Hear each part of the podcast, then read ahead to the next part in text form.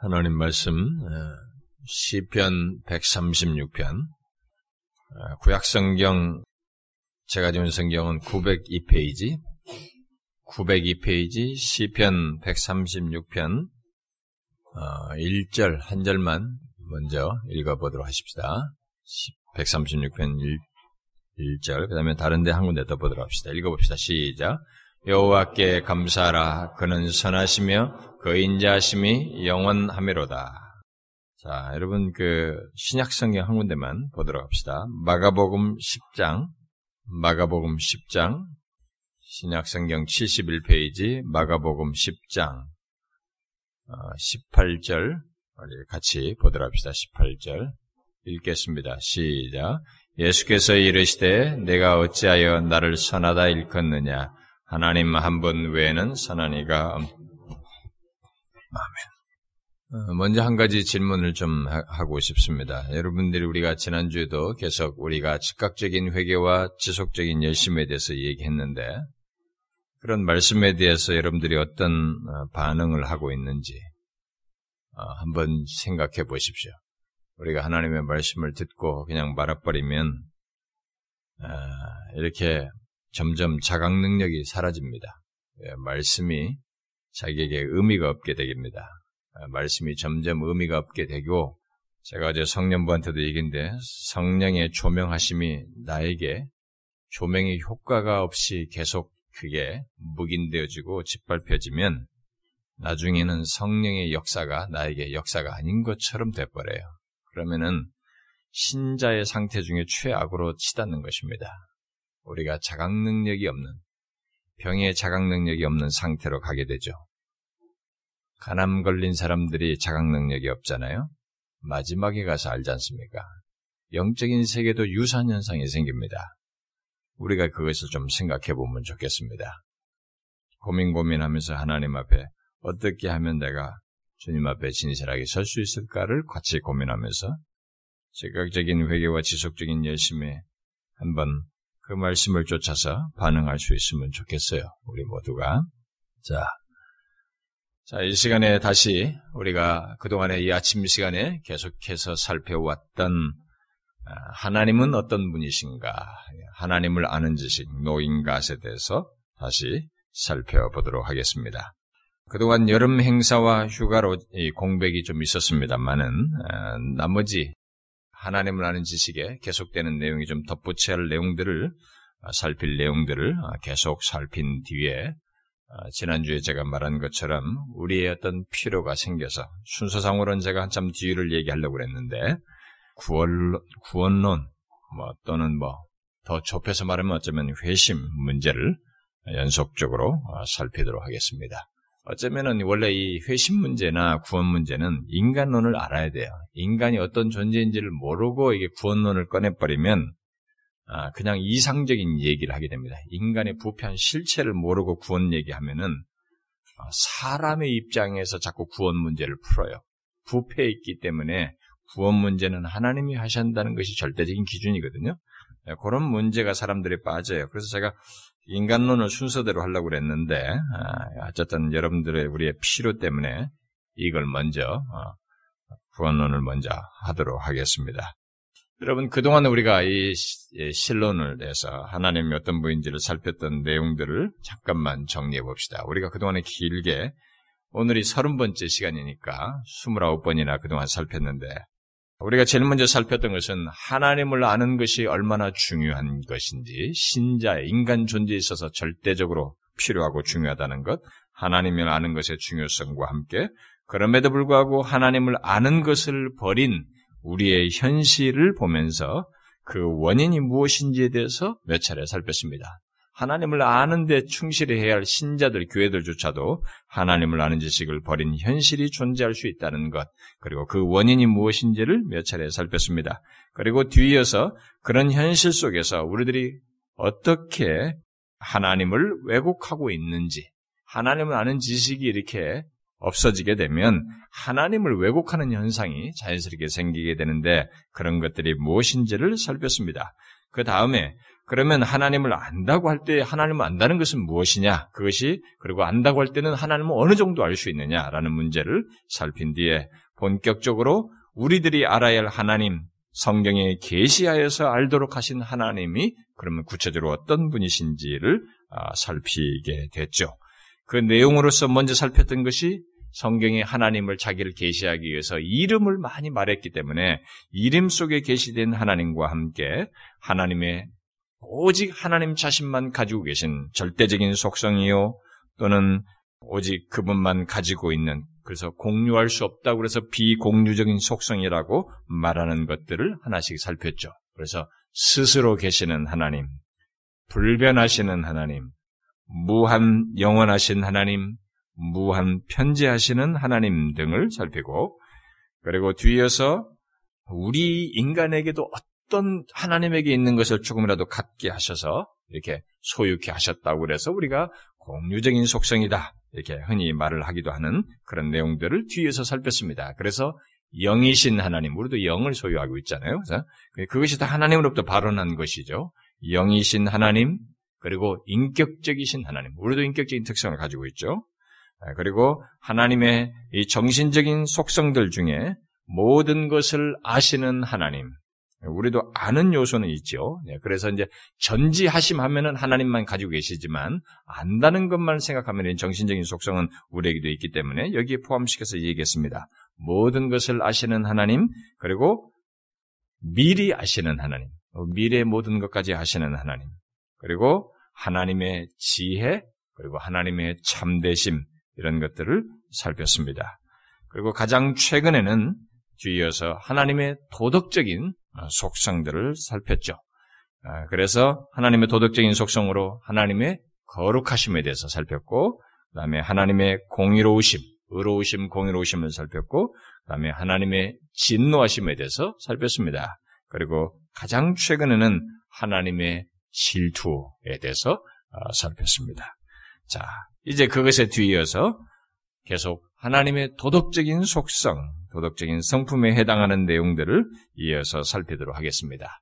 자, 오늘 제가 여러 군데 읽어야 됩니다만은 양 두 군데만 신약과 구약에 각각 하나씩만 읽었는데 이 말씀을 보게 될 때 뭐겠어요? 어떤 하나님을 하나님의 어떠하심을 말할 것 같습니까?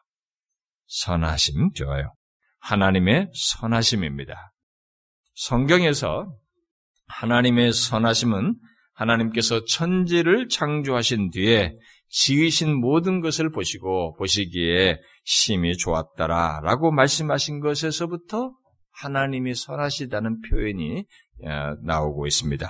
거기서 심히 좋다는 말은 하나님의 선하심과 관련해서 표현된 최초의 표현이라고 말할 수 있습니다. 그 뒤로 성경은 하나님의 선하심을 다양하게 아주 많이 언급하고 있습니다만은 필요한 말씀들은 제가 몇 가지 정도는 중간에 인용해서 말씀드리고 먼저 오늘 우리가 함께 읽은 말씀부터 잠깐 언급하면 아, 시편에 하나님의 선하심을 찬양하는 말씀이 굉장히 많이 나와요. 아, 굉장히 많이 나오는데 오늘 우리가 함께 읽은 시편 130편 6, 편 1절은 하나님은 선하시며 그러죠? 하나님은 선하시며 그 인자하심이 영원하시다라고 말합니다. 그리고 그러하신 하나님께 인간이 마땅히 취해야 될 반응으로서 감사하라라고 말을 하고 있습니다. 왜 하나님이 선하심을 감사해야 하는지는 계속되는 이 136편의 내용들을 쭉 보게 되면 다 나옵니다. 어, 그 내용에서 보게 되면 우리가 사는 환경, 그리고 우리가 보고 누리는 모든 것, 그리고 하나님의 섭리 속에서 은혜를 얻고 더 나아가서 이스라엘 백성들을 출애굽시키는 것까지 그러니까 결국 구원의 은택을 얻는 것까지 모든 것이 하나님의 선하시기 때문이다라고 말을 하고 있습니다. 그래서 그 하나님의 선하심이 영원하다. 영원하고 무한한 것으로 묘사를 하고 있습니다. 여러분들이 집에 가셔서 시편 136편을 펴놓고 하나님의 선하심이 어떻게 나타나고 있는지, 왜 그 선하신 하나님을 찬양하고 감사해야 하는지 한번 이게 그 이유와 이렇게 이유를 열걸 하면서 하나씩 써보세요. 이건 좋은 발견이 될 것입니다. 그러면 우리가 현재 살며 누리는 모든 것이 하나님께서 선하시기 때문이라는 것을 여러분들이 결론을 얻게 될 겁니다. 모든 것이. 우리들이 현재 살면서 누리는 모든 것이 다 하나님의 선하시기 때문이라는 것을 발견하게 됩니다. 원하면은 여러분들이 음, 시편 103편이나 또 시편 106편 또는 107편, 118편, 145편까지 연결해서 보면 여러분들이 하나님의 선하심인 이제 선하심과 관련된 묘사를 보게 되는데 하나님의 선하심이 없다면 인간이 이 땅을 살 수 없다는 것을 발견하게 됩니다. 이 땅을 살 수가 없고 이 땅에서 그 어떤 자비도 극률도 심지어 구속의 은혜도 얻을 수 없다는 것을 발견하게 됩니다. 심지어 어, 마태복음 5장에서 말하는 바대로 의인과 악인 모두에게 해와 비를 이렇게 비추어 또 내리시는 내리셔서 살게 하시는 것까지도 이게 다 하나님이 선하시기 때문이다.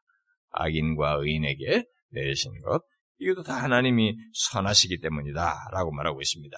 그래서 오늘 우리가 예수님께서는 바로 그 하나님에 대해서 오늘 읽은 마가복음 그 10장에서 하나님 한분 외에는 선한 이가 없다. 이렇게 묘사를 했습니다. 자, 여러분은 자신이 믿는, 우리들이 믿는 하나님이 바로 홀로 이렇게 선하신 분이시라는 것을 알고 있습니까? 이 선하신 하나님에 대해서 여러분들이 알고 있어요? 이것을 알기 때문에 여러분들이 이 세상의 모든 선, 우리의 삶의 모든 선을 말하려면 이 선하신 하나님을 말해야 한다는 것을 알고 있습니까? 이 세상에서 우리가 선하다고 할 만한 모든 것을 말하려면 이 선하신 하나님을 말해야 한다는 것입니다. 이 선하신 하나님에 대해서 여러분들이 얼마나 아시는지 모르겠어요? 우리가 얼마나 이것을 생각해 보았는지 모르겠습니다. 여러분들이 깊이 생각해 본 적이 있습니까? 우리는 하나님이 선하시다고 교회를 다니는 사람이면 대충 다 이것을 머릿속에 알고 있습니다. 그래서 알고 말하고 있습니다.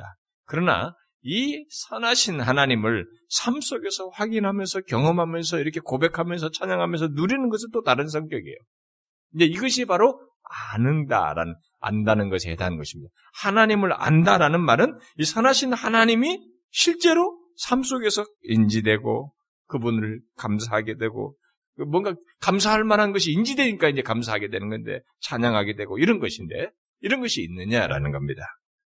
아, 하나님의 선하심을 맛보며 사는 이런 일이 우리에게 있느냐는 것이죠.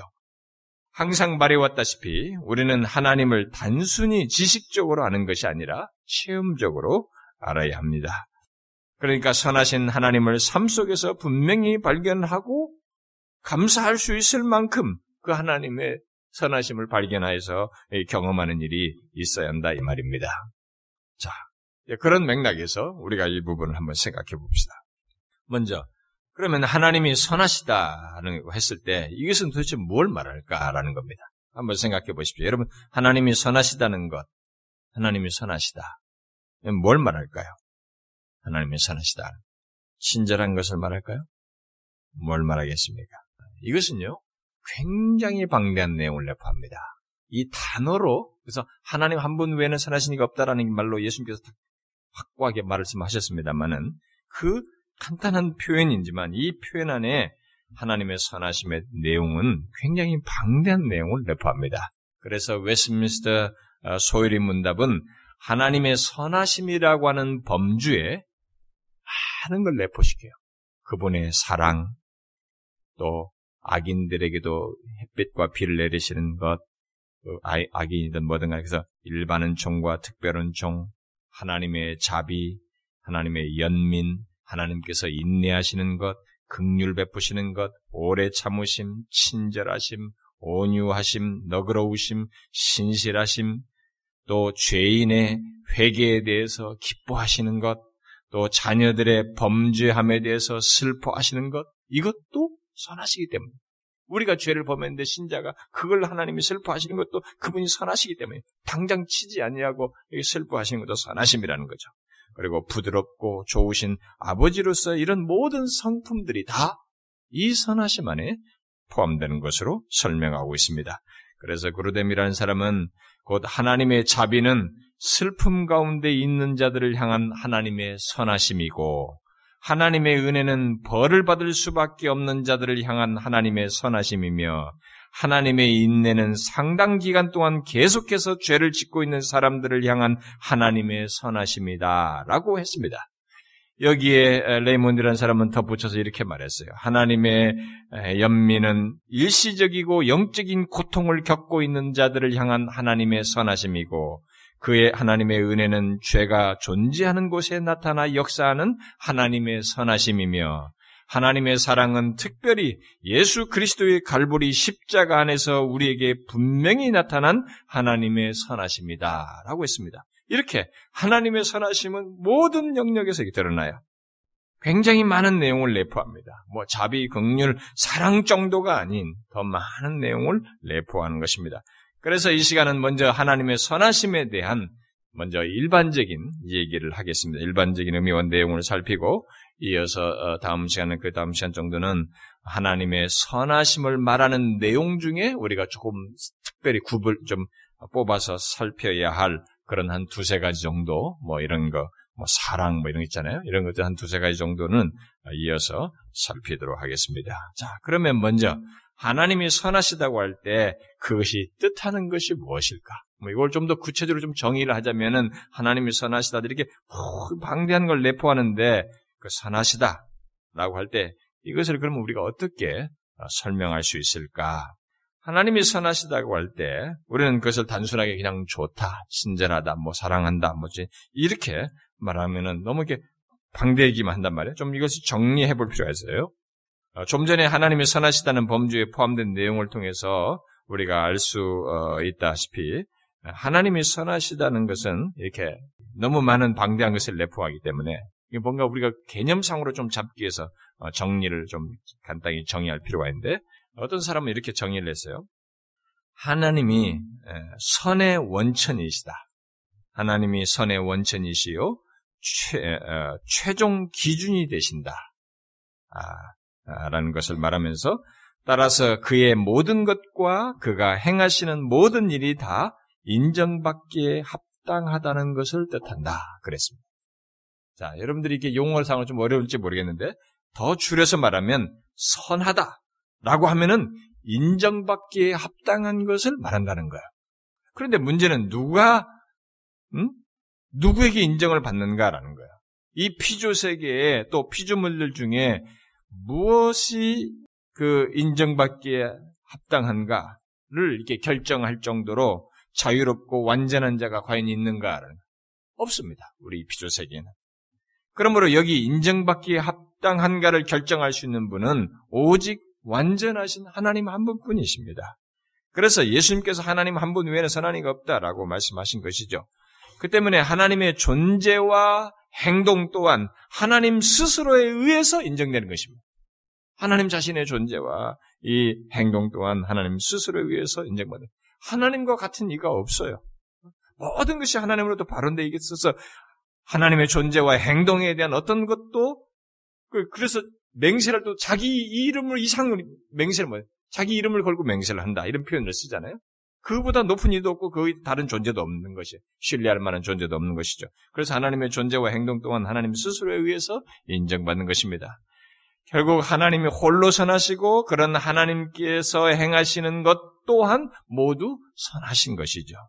그리하여 선, 선은 하나님 없이는 말할 수가 없습니다. 우리가 선이라는 것을 말하겠다 그러면 그 선은 하나님 없이는 말할 수가 없어요.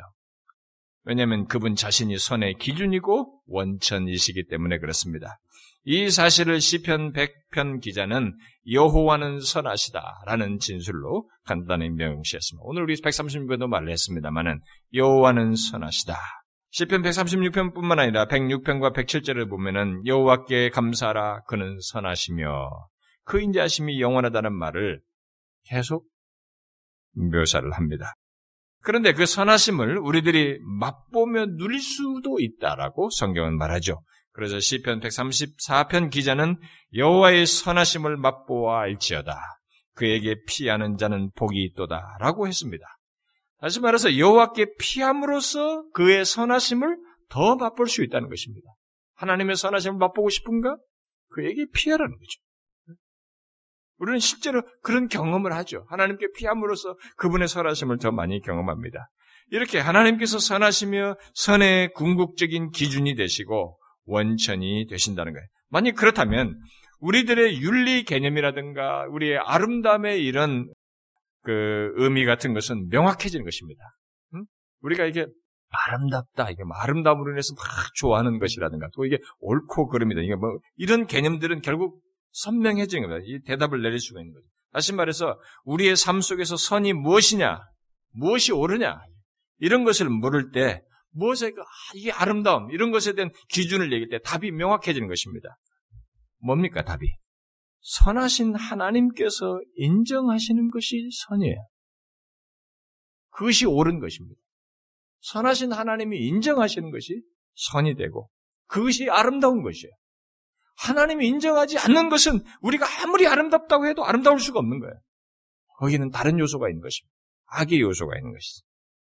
이 피조 세계에는 하나님께서 자신의 성품보다 더 높은 선의 기준이 존재하지 않습니다. 또 그의 성품에 일치하여서 인정하시는 것보다 더 높은 선의 기준도 없어요. 그러므로 하나님께서 무엇을 행하시고 그것을 기뻐하셨다면 바로 그것이 선이 되는 것입니다. 하나님이 인정하시고 또 하나님이 기뻐하셨다면 바로 그것이 선이 되는 거예요. 또 하나님께서 인정하시며 이것이 옳다. 이 길을 가라. 너희들은 이렇게 행하라. 이렇게 하시면 그것이 선이 되는 것입니다. 왜냐하면 유일하신 선의 원천으로부터 나온 것이기 때문에 그렇습니다. 그러면 하나님의 선하심이 나타난 것들을 한번 우리가 생각해. 이건 제가 이 시간, 이것만 얘기해도 제가 열 번 이상 할 수 있는 방대한 내용이지만 한번 간단하게 그냥 제가 이런 얘기를 하도 많이 했으니까 한번 생각해 봐요. 그런 맥락에서 하나님의 선하심이 나타난 것들이 무엇이 있겠어요? 보세요. 하나님부터 나온 모든 것이 다 그걸 묘사를 해주는데 창조 행위부터 말씀하셔서 율법을 주신 것에서부터 나라는 우주 만물 창조뿐만 아니라 나라는 개인을 창조해서 인간 창조의 이런 조건에서부터 그리고 내가 오늘이라는 하루를 살아갈 수 있는 삶의 이 모든 여건을 허락하신 것에서부터 심지어 금년의 이런 자연 조건이라는 것에서부터 오늘 나가면서 오늘 현재라고 하는 순간에 호흡을 하면서 누리는 모든 것에서부터 그야말로 우리의 삶의 모든 것이 다 뭐예요? 여기에 해당됩니다. 그의 선하심과 관련되어 있어요. 세상 만물을 창조하신 것에서부터 하나님의 선하심이 표현되어서 만물을 창조하시고 그 안에 두신 모든 것, 그 안에서 살게 하시는 것이 다 그분의 선하심이 아니면 가능치가 않습니다. 시편 119편 기자는 바로 그런 연관성을 바로 하나님의 선하심과 하나님의 행동의 선하심과의 연관성을 강조하죠. 주는 선하사 선을 행하시오니 주의 율례로 나를 가르치소서. 주는 선하사 선을 행하시오니 그렇습니다. 하나님은 선하시기에 오직 선을 행하십니다. 하나님은 악을 행하지 않으십니다. 할 수가 없으세요. 그래서 그로부터 나오는 모든 것이 다 선이 되는 것입니다. 우주 만물의 여러분들이 조건을 생각해 보세요. 특히 우리 인간이 살 수 있도록 주신 이, 이, 지구의 조건을 한번 생각해 보십시오. 그 지구 조건에서 이 대기권 안에서 산소와 이런 모든 것을 가지고 우리가 보고 듣고 느끼며 즐길 수 있는 이 지구의 조건을 생각해 보세요. 이거 다 선이에요. 그분의 선하심에서 나온 것입니다. 심지어 여러분들이 우리가 이번에 태풍이 막 오고 그랬잖아요. 태풍조차도 아무 도움이 되지 않는 것처럼 생각하지만 그 속에도 선하심이 있습니다. 왜냐하면 그로 인해서 이 바다와 강의 적조와 녹조가 다 없어져 버렸어요. 그게 없으면은 바다에 이게 안, 생, 안 없어요. 왜냐하면 적조인 상관에 안 없어집니다. 하나님께서 선하게 창조한 세계가 죄로 파괴돼서 거기에 다른 이제 부정적인 파괴가 내포되어 있습니다만은 그래서 이전과 같은 온전함이 없고 질서가 깨지고 결국 고통이 있게 되었지만 하나님은 그럼에도 불구하고 그 조건 속에서도 자신의 선하심을 나타내신다는 것입니다. 시편 145편 기자는 여호와께서 모든 것을 선대하시며 그 지으신 모든 것에 긍휼을 베푸시는도다 그랬습니다. 타락한 조건인데도 불구하고 모든 것에 선대하시며 그 지으신 모든 것에 긍휼을 베푸신 그 모든 것 속에는 창조 세계를 비롯해서 만물과 우리의 인체의 이 모든 조건까지 다 포함되는 것입니다. 하나님은 145편 15절과 16절에서 때를 따라 우리에게 먹을 것을 주시며 손을 펴사 모든 생물의 소원을 만족해 하신다라고 그랬습니다. 타락한 이 세상 조건에서 사람들이 하나님의 선하심에 대해서 의문을 제기하고 불만을 토로하지만 사실은 하나님께서 타락한 우리 조건에도 불구하고 여전히 선하시다는 것을 거꾸로 생각해야 됩니다. 사람들은 자꾸 자기 중심적으로 우리 조건에서 자꾸 하나님을 해석하고 싶어 하지만 하나님 시각에서 생각해 봐야 돼. 이 시편 기자가 그것들을 다 발견한 것입니다. 타락한 조건임에도 불구하고 우리에게 쓸어버려야 함에도 불구하고 선을 행하시고 있는 것입니다. 그러므로 시편 기자들처럼 우리는 하나님의 선하심을 찬양하고 감사해야 되는 것입니다. 시편 136편 기자는 25절에서 모든 육체에게 식물을 주신 이에게 감사하라. 그 인자심이 영원함이로다라고 했습니다. 우리에게 식물을 주신다는 것은 금년에도 이 농사의 조건을 주시고 우리가 오늘이라고 하는 식물을 먹을 수 있다는 것은 바로 하나님이 선하시다는 것을 가장 현실적으로 보여주는 것입니다. 죄로 인해서 질서가 깨지고 타락하고 이런 죄악과 죄로 말미암은 파괴와 고통이 있는 조건에서도 여전히 뭔가 먹이시고 있다는 것은 그 현재 시제는 하나님의 선하심이 드러나고 있다는 증거라 이 말입니다. 우리는 잊지 말아야 됩니다. 우리가 지금 보고 누리는 모든 것은 예외 없이 하나님의 선하심 때문입니다. 그 사실을 야고보가 정확히 야고보 야고보가 정확히 말을 했죠. 온갖 좋은 은사와 온전한 선물이 다 위로부터 빛들의 아버지께로부터 내려오나니 그는 편함도 없으시고 회전하는 그림자도 없으시니라 그랬습니다. 회전하는 그림자도 없다는 것은 하나님께서 불변하시고 언제나 동일하시다는 것을 말하기도 하지만 그림자, 곧 어둠이 없다는 말이고 따라서 악이 없다는 말로서 선하시며 시종일관하시다는 것을 동시에 말하는 것입니다. 이 세상에 온갖 좋은 은사와 온전한 선물이 우리에게 허락된 것이 바로 그러신 하나님, 그렇게 선하시며 시종일관하신 하나님 때문에 주어진다는 것입니다. 그러므로 여러분들이 이 땅에서 하루라도 살고 있거든. 우리가 하루라도 살고 있거든. 현재라고 는 이 지금 생명을, 현재의 생명을 허락받고 오늘 먹을 음식을 먹고 먹으면서 살고 있거든. 또 자연으로 여러분들이 오늘도 내일도 자연으로 나가서 신선한 공기를 들이마시면서 아름다운 꽃과 자연을 보고 살고 있거든. 그 모든 것이 하나님의 선하심으로 말미암은 줄 알아야 되는 것입니다. 우리는 이 하나님을 발견해야 되는 것입니다. 자꾸 인간의 자기 부패한 본성에서 욕심에서 나오는 뭐가 부족하고 뭐가 아닌다고 하는 이 조건에서 자꾸 이 얘기를 꺼낼 것이 아니라 이런 하나님의 선하심이 베풀어진다고 하는 조건 속에서 우리의 삶을 바라보아야 한다는 것입니다. 특히 하나님의 자녀들에게 허락되어지는 모든 부유한 은사들, 곧 그리스도와의 복된 관계를 갖고 그리스도 안에서 얻어 누리게 되는 수많은 영적 은사들까지 생각을 하게 되면 우리는 하나님의 선하심을 예수를 믿는 자들은 하나님의 선하심을 더욱 크게 맛보고 있는 것입니다. 그걸 누리고 있는 것이죠. 그 사실을 바울은 로마서 8장에서 우리가 익숙하게 하는 말로 말했죠. 하나님은 사랑하시는 하나님을 사랑하는 자들에게는 모든 것이 협력하여 무엇을요? 선을 이룬다고 했습니다. 이 선은 하나님의 선이에요. 근데 이 하나님의 선이 우리에게 유익이 되는 선인 것입니다. 만일 하나님께서 이 말씀대로 우리에게 일어나는 모든 일이 협력하여서 선을 이루신다면 우리에게 일어나는 일들은 최종적으로 모두 뭐요? 선한 것이 되는 것입니다. 하나님이 선하시다고 보고 하시는 것이기 때문에 당연히 선한 것이 되는 거예요. 여기서 중요한 것은 최종적으로가 중요한 것입니다. 제가 말한 것 속에. 우리에게 일어나는 일은 모두 최종적으로 사는 것이 된다는 거예요. 그, 그 말씀은 그걸 내포하는 것입니다. 우리는 재난과 불행과 불의, 그리고 그 밖에 많은 일들을 만나게 됩니다. 살면서. 그러나 하나님의 선하심은 그 모든 것을 초월하여서 그것들을 우리에게 선이 되도록 하십니다. 마치 요셉에게 당신들이 나를 악으로 갚았지만은 하나님이 선으로 바꾸셨습니다. 이렇게 바꾸셔요. 그러므로 그리스도인의 최종 결론은 뭐예요? 하나님의 선입니다. 우리는 이것을 믿어야 되는 것입니다. 우리에게 있어서 최종 선은 하나님의 선이에요. 그래서 스프롤이라는 사람이 말했습니다. 그리스도인에게, 그리스도인에게는 최종적인 비극이라는 것은 없다는 거예요. 우리가 일시적으로 비극스럽다라는 것은 경험할지 몰라도 최종적인 비극은 그리스도인에게 없다는 것입니다. 그렇습니다.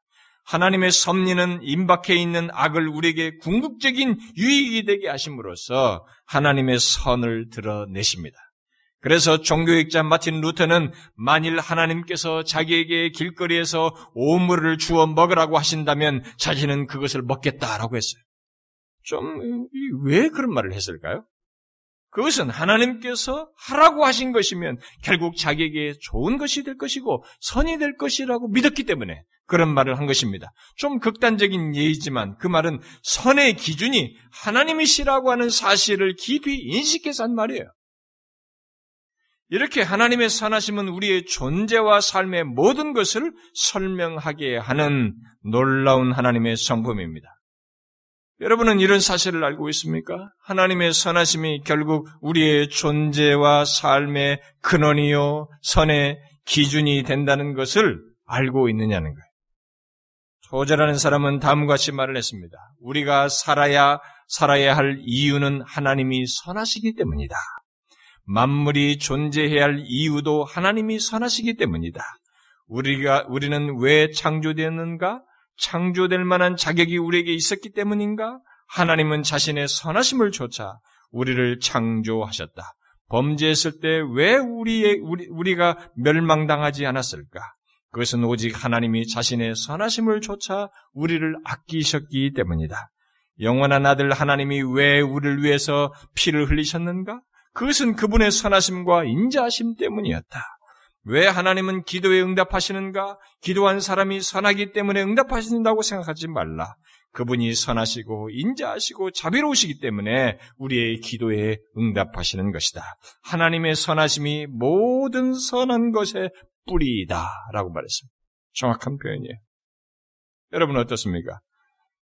여러분은 그러한 하나님의 선하심을 알고 삶 속에서 이 선하신 하나님을 경험합니까?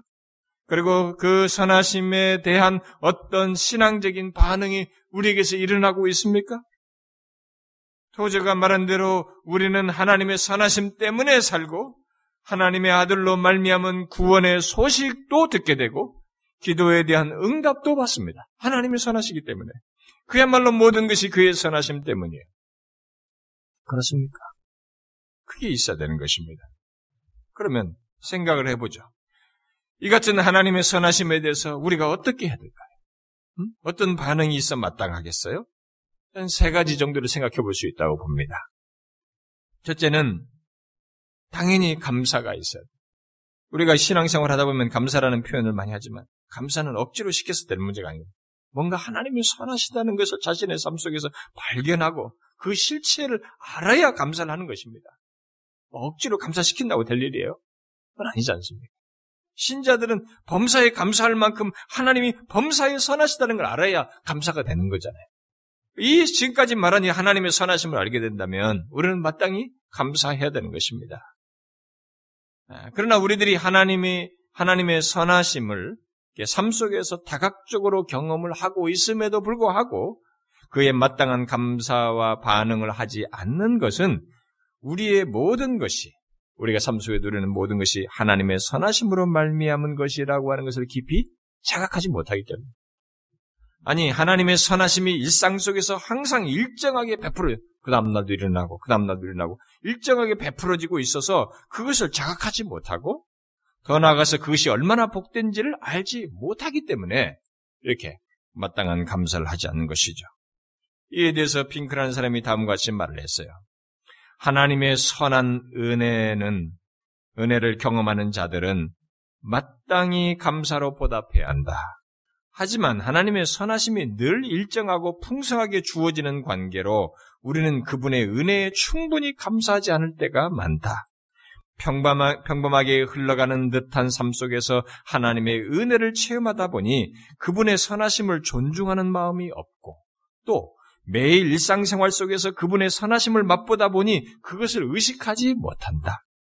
바울은 하나님의 인자하심을 멸시하느뇨? 라고 물었다. 하나님의 선하심을 멸시한다는 것은 그분의 은혜를 맛보고도 회개하기는커녕 하나님이 우리의 죄를 간과하신다고 믿고 마음을 더욱 강팍하게 하는 것을 의미한다. 하나님의 선하심은 신자의 믿음을 지탱하는 지지대이다. 하나님의 선하심은 신자의 마음에 가장 큰 호소력을 지닌다. 하나님의 선하심이 영원하기 때문에 우리는 결코 낙심하지 않는다. 다른 사람들이 우리에게 악을 행해도 그런 일은 우리에게 하나님께 더욱 감사할 수 있는 마음을 갖게 할 뿐이다. 왜냐하면 하나님께서 선하시기 때문이다. 우리가 선하지 못하다는 사실을 의식할 때도 하나님의 선하심을 의식, 의심해서는 안 된다. 다른 것은 의심할 수 있어도 하나님이 선하시다는 사실만큼은 결코 의심의 여지가 남기지 않는다. 하나님의 섭리는 다양하지만 그분의 본성은 언제나 동일하다. 그래서 이 외심 신앙 고백자들이 선하심을 말하면서 선하심이 영원하고 불변하고 무한하다고 하는 것입니다. 선하심을 얘기했는데 이 선하심이 영, 영원하고 무한하고 불변하지 않았으면 이 타락하자마자 이게 베풀어져서는 안 되는 거예요. 하나님의 선하심에 감사하는 것이. 물론 이것을 실제로 삶 속에서 그렇게 하는 것은 어려울 수 있습니다. 누구도 완벽할 수 없어요. 저같이 이렇게 증거하는 사람조차도 선하심을 감사하는 것에 더딜 수 있는 것은 분명해요. 우리가 그 부분에 완벽하지 않습니다. 그러나 우리는 이 사실을 하나님을 아는 지식이 깊어지면서 진짜 하나님의 선하신다는 것을 알고 감사하는 것이어야 됩니다. 내가 지금 현재 존재하는 것에서부터 내가 지금 보고 느낌이 느끼는 모든 것이 다 하나님의 선하심 때문인 줄 알고 그 모든 것을 감사해야 됩니다. 돌아가서 한번 여러분 보세요. 하, 나는 왜 이렇게 이 조건이 있는 것을 감사해야 돼? 내가 왜 이렇게만 하느냐? 제가 언젠가 또 한번 이 얘기를 할 기회가 있겠습니다만 여러분들이 일상이 너무 단조롭고 반복하죠. 아침에 나면 또 밥하고 또 뭐하고 또 카톡하고 그래서 지루하다 뭐 어쩌다 이렇게 하죠. 그래서 하나님의 선하심을 못 봐요. 근데 그 다음 날도 호흡이 주어졌다는 생각을 못 하는 거죠. 하나님의 선하심을 베풀었다는 걸 생각하지 못합니다. 우리가 정신 하나 차릴 것이 하나가 뭐가 있냐면요. 일상에 대해서 이게 무의미하다고 생각할 때 정신 차려야 될 것이 뭐냐면 하나님이 육신을 입고 오셔서 그런 삶을 사셨다는 걸 생각해야 됩니다. 그렇기 때문에 우리가 무기력하게처럼 생각하는 우리에게 주어진 하루하루 일상적인 삶은 절대로 무가치한 삶이 아니에요. 하나님까지 육신을 입고 오셔서 그렇게 사셨어요. 그래서 우리에게 주어지는 삶은 그렇게 무의미한 삶으로 생각하면 안 되는 것입니다. 주님이 가신 길을 가고 있는 거예요. 하나님의 선하심을 덧입으면서 베푸는 것을, 어, 그것을, 은혜를 입는 가운데서 그 삶을 가고 있는, 그분의 뒤를 따라가고 있는 것입니다. 무의미한 삶 아니에요. 하루하루가 전혀 다른 삶을, 선하심을 계속 베푸는 가운데 다른 삶을 주고 있는 것입니다. 그걸 우리가 기억해야 되는 것입니다. 그것도 어느 때가 끝날 날이 오는 거예요. 하나님의 선하심을 일상에서 보며 감사하는 자가 되어야 되겠고, 근데 그렇게 감사하는 사람은 삶의 생기가 있어요. 그리고 하나님의 은혜와 복을 덧입습니다. 근데 항상 감사가 없고 불평하고 원망하는 우리가 나중에 민숙이 보면 알아요.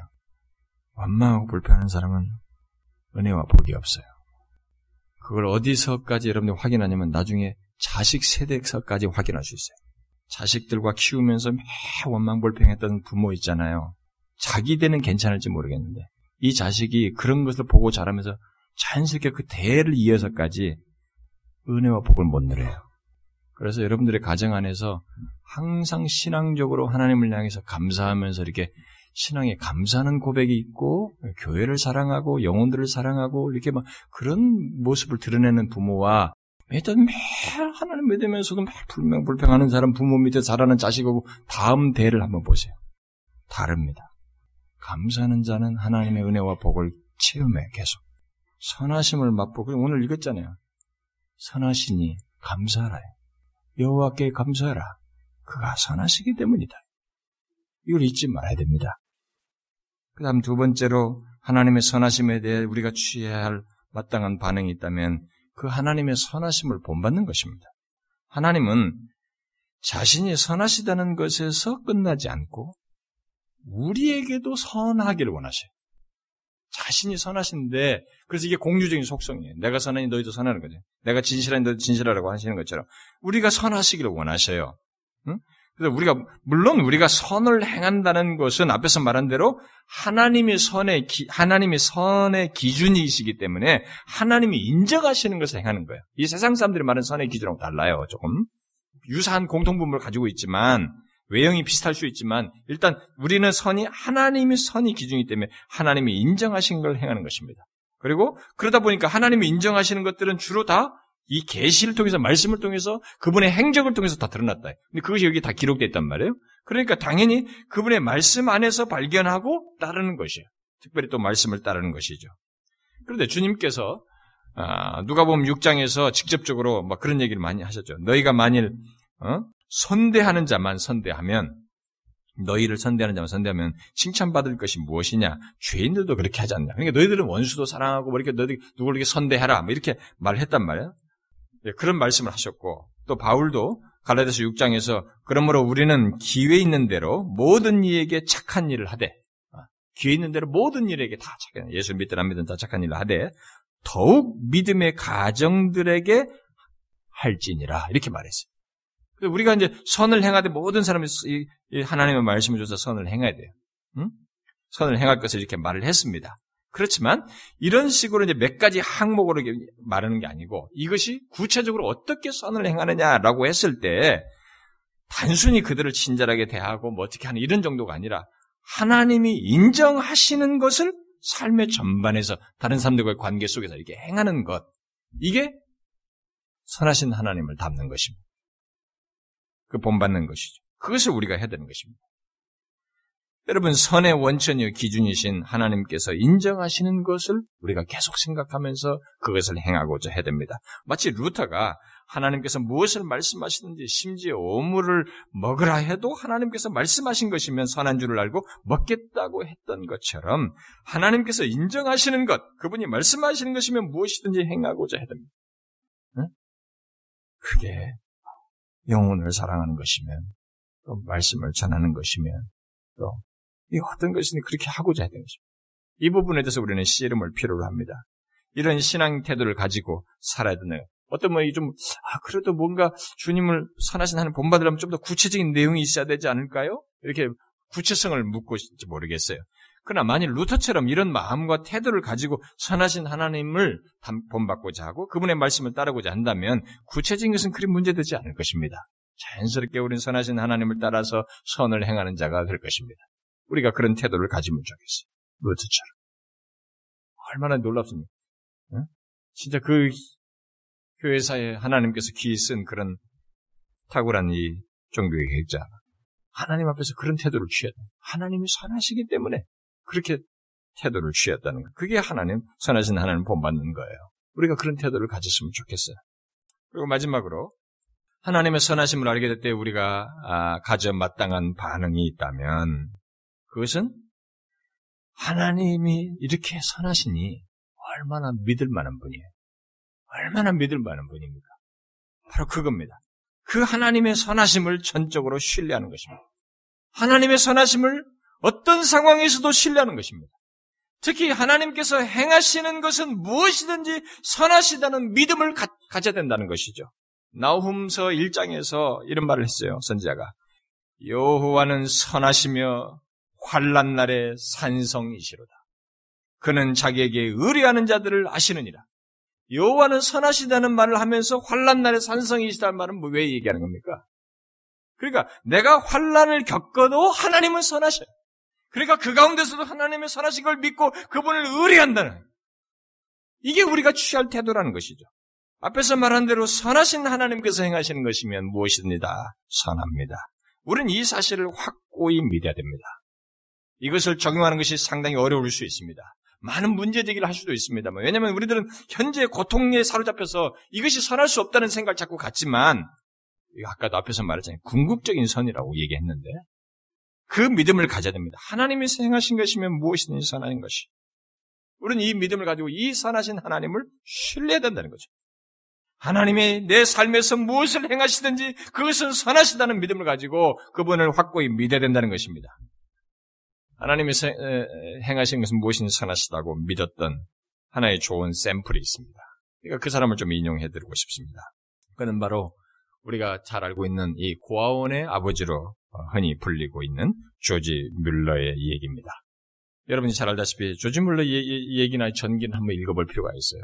참 귀감이 됩니다. 그래서 로이존스 목사 같은 사람은 조지 뮬러는 정말 믿음의 은사를 받았다 할 정도로 다른 사람과 구별된 은사를 소유한 사람이라고 할 정도로 정말 극단적인 상황에서도 아무도 안 믿는 상황에서도 정말 까지 하나님을 믿고 갔는데 진짜 하나님이 삶 속에서 허락하시는 그걸 수도 없이 경험한 네, 그 사람의 전기는 참 우리가 읽어볼 필요가 있어요. 자, 그는 고아원을 그렇게 어, 기도와 믿음으로 운영했던 사람으로 잘 알려져 있죠. 아, 그런데 이 말씀과 관련된 아주 중요한 어떤 자신의 인생 속의 한 사건을 소개한 것이 있습니다. 그는 1853년 자신의 유일한 자녀인 어, 리디아 뮬러가 장티푸스에 걸려서 죽기 직전까지 갔지만 많은 사람들의 기도로 살아나는 경험을 한 일로 인해서 다음 같은 기록을 남겨줬어요. 이렇게 어, 썼습니다. 내가 이 큰 고통 가운데 있었을 때 주님의 섭리에 관해서 평안을 가졌던 것 외에 고통의 이유에 관해서도 완전한 평화를 느꼈다. 이전에 한번 주님의 손이 내 가족 가운데 나를 무겁게 눌렀었다.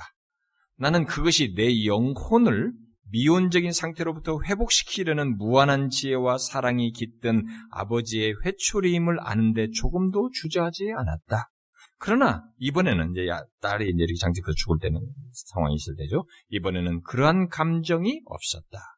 나 자신의 여러 약함과 실패와 부족함을 의식했으므로 나는 사도 바울과 더불어 오호라 나는 곤고한 사람이로다 라고 말할 준비가 되어 있었다. 나는 이 고통이 아버지의 맥, 아버지의 매가 아니라 내 믿음의 연단을 위해서 온 것이라는 확신을 받았다. 부모들은 오직 자식이 얼마나 사랑스러운가를 얼마나 사랑스러운가를 안다. 그러나 하늘에 계신 아버지께서는 그의 경륜에 의해 네가 이 아이를 내게 내어줄 수 있겠느냐라고 말씀하셨다. 내 마음은 이렇게 대답했다. 당신이 보시기에 좋으시면 나의 하늘의 아버지 당신의 뜻이 이루어지소서. 그러나 우리의 마음이 우리 사랑하는 아이를 그녀를 우리에게 주신 그분께 기꺼이 돌려드릴 수 있었던 것처럼 그렇게 마음을 먹자. 하나님께서도 그녀를 우리에게 남겨두실 준비가 되어 있었다. 그녀는 살게 되었다. 여호와를 기뻐하라. 저가 네 마음의 소원을 이루어 주시리로다. 내 마음의 소원은 만약 하나님의 뜻이라면 내 사랑하는 딸을 보유하는 것이다. 그녀를 보유하는 수단은 하나님의 뜻에 만족하는 것이다. 내가 거쳐야 했던, 거쳐야 했던 모든 믿음의 시험 가운데 이것이 가장 큰 시험이었다. 이것이 뭐예요? 하나님의 뜻에 만족하는 것이 가장 큰 시험이었다는 거예요. 아, 한번 곰곰이 생각해 보세요. 우리가 이 사람이 거쳐야 했던 모든 믿음의 시험 가운데 가장 큰 시험이 이거였다는 거예요. 하나님의 뜻을 만족하는 거예요. 하나님의 뜻에 만족하는 것이 가장 큰 시험이었다. 그러나 하나님의 풍성하신 자비로 인해 나는 그 가운데서 하나님을 찬양할 수 있었다. 나는 하나님의 뜻 안에서 기뻐할 수 있는 힘을 얻었다. 왜냐하면 만약 주님께서 이 사랑스러운 딸을 데려가시면 그것이 그녀가 사는 것보다 그녀의 부모를 위해, 그녀 자신을 위해, 그리고 하나님의 영광을 위해 최상임을 확실하게 느꼈기 때문이다. 나는 이 좋은 부분으로 만족했고, 그러므로 내 마음은 평화스러웠고, 단 한순간도 염려하지 않았다. 라고 했습니다. 자, 결과가 좋죠. 이런 얘기를 하면 어떤 사람들은 질문할 수도 있습니다. 아니, 살았으니까 하나님의 선하심 얘기지. 만약에 죽었어 봐. 그래도 하나님 선하심을 찬양하고 그러겠느냐? 라고 말할지 모르겠어요. 그렇다면 그 다음 얘기를 들어볼 필요가 있습니다. 1870년 2월 6일에 조진 물러의 아내 메리가 뉴마티스로 사망했습니다. 그들은 39년 4개월간 함께 해로한 부부였습니다. 그때 나이 그의 그녀의 나이는 64세였습니다. 장례식 후에 그는 그가 장례 설교라고 하는 것을 할 만큼 건강했던 것을 보여진데 하나님께서 가장 사랑하는 자를 데려갔을 때 그가 선택한 본문은 놀랍게도 제가 앞에 인용했습니다만 시편 119편 말씀 주는 선하사 선을 행하시오니였습니다. 자기 안에 죽은 장례 설교의 본문이 그거였다는 것이죠. 이 말씀을 가지고 했던 그의 요지, 설교의 요지, 세 가지 요지가 있었어요.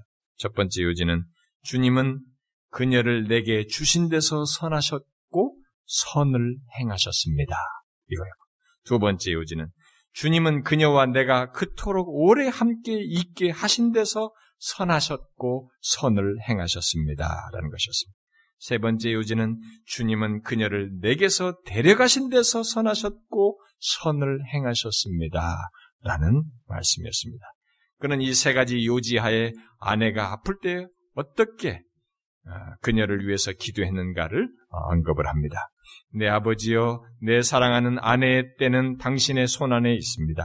살든지 죽든지 당신은 그녀와 내게 가장 좋은 일을 하실 것입니다. 만약 아내가 사는 것이 가장 좋은 일이라면 내 소중한 아내를 다시 일으켜 주십시오. 비록 그녀가 몹시 아프지만 당신은 능히 그렇게 하실 수 있습니다. 그러나 어떻게 되든 오직 당신의 거룩한 뜻에 내가 계속해서 완전히 만족할 수 있게 나를 도와주소서. 그는 하나님께서 자기 기도에 응답하신 것을 돌이켜 보면서 이렇게 기도해놓고 그 기도가 응답했다는 거죠. 응답한 것을 돌이켜 보면서 이렇게 말했습니다. 매일같이 나는 고아들에게 있어서 그녀의 죽음이 얼마나 큰 손실인가를 점점 더 보게 되었다. 그렇게 기도했는데 죽었어요? 그런데 이제 이 얘기 하는 겁니다. 그녀의 죽음이 얼마나 큰 손실인가를 점점 더 보게 된다. 그러나 나의 영혼은 아무 노력 없이 떠나간 내 사랑하는 자의 기쁨으로 늘 기뻐한다. 그녀의 행복이 내게 기쁨을 준다. 죽어서 하나님 앞에 행복하게 된 것이요. 그것이 자기의 기쁨이 된다는 거야. 내 사랑하는 딸과 나는 그녀를 돌려받을 수 없다. 하나님께서 그렇게 하셨고 우리는 그분으로 만족한다. 얼마나 놀랍습니까? 이게 뭐예요? 하나님이 선하시고 선을 행하셔서 데려가셨기 때문에 이렇게 만족한다는 거예요. 하나님의 선하심을 철저하게 신뢰하고 있습니다. 하나님이 선하신 분인 것을 알게 되면 우리는 이렇게 신뢰해야 되는 것이죠. 이렇게 하나님의 선하심을 신뢰해야 되는 것입니다. 주는 선하사 선을 행하십니다. 주는 선하사 선을 행하신다는 것, 곧 내게 무슨 일을 행하시든지 어떤 일을 겪게 하시든지 하나님은 내게 선을 행하십니다. 선하신 분으로서 선을 행하십니다라는 믿음을 가져야 된다는 것입니다. 우리의 하나님은 선하신 하나님이십니다. 그리고 자기 백성들에게 오직 선을 행하십니다. 이 선하신 하나님을 우리가 신뢰해야 된다는 것이죠. 뮬러처럼 상황이 안 좋을 때에도 사랑하는 자를 잃었을 때에도 하나님은 여전히 선하시다는 걸 믿고 신뢰해야 된다는 것입니다. 저와 여러분이 모두 그러길 바래요. 주께서 우리에게 이러한 하나님의 선하심을 삶 속에서 어려울 때도 신뢰하는 이런 믿음을 갖게 하시고 그런 은혜를 주시기를 구합니다. 기도합시다. 하나님 아버지, 하나님이 이토록 선하심에도 불구하고 그런 그 선하신 하나님을 보지 못하고 내가 보고 경험하는 현실만을 바라보며 오히려 하나님이 선하지 않다고 불평하는 저희들입니다.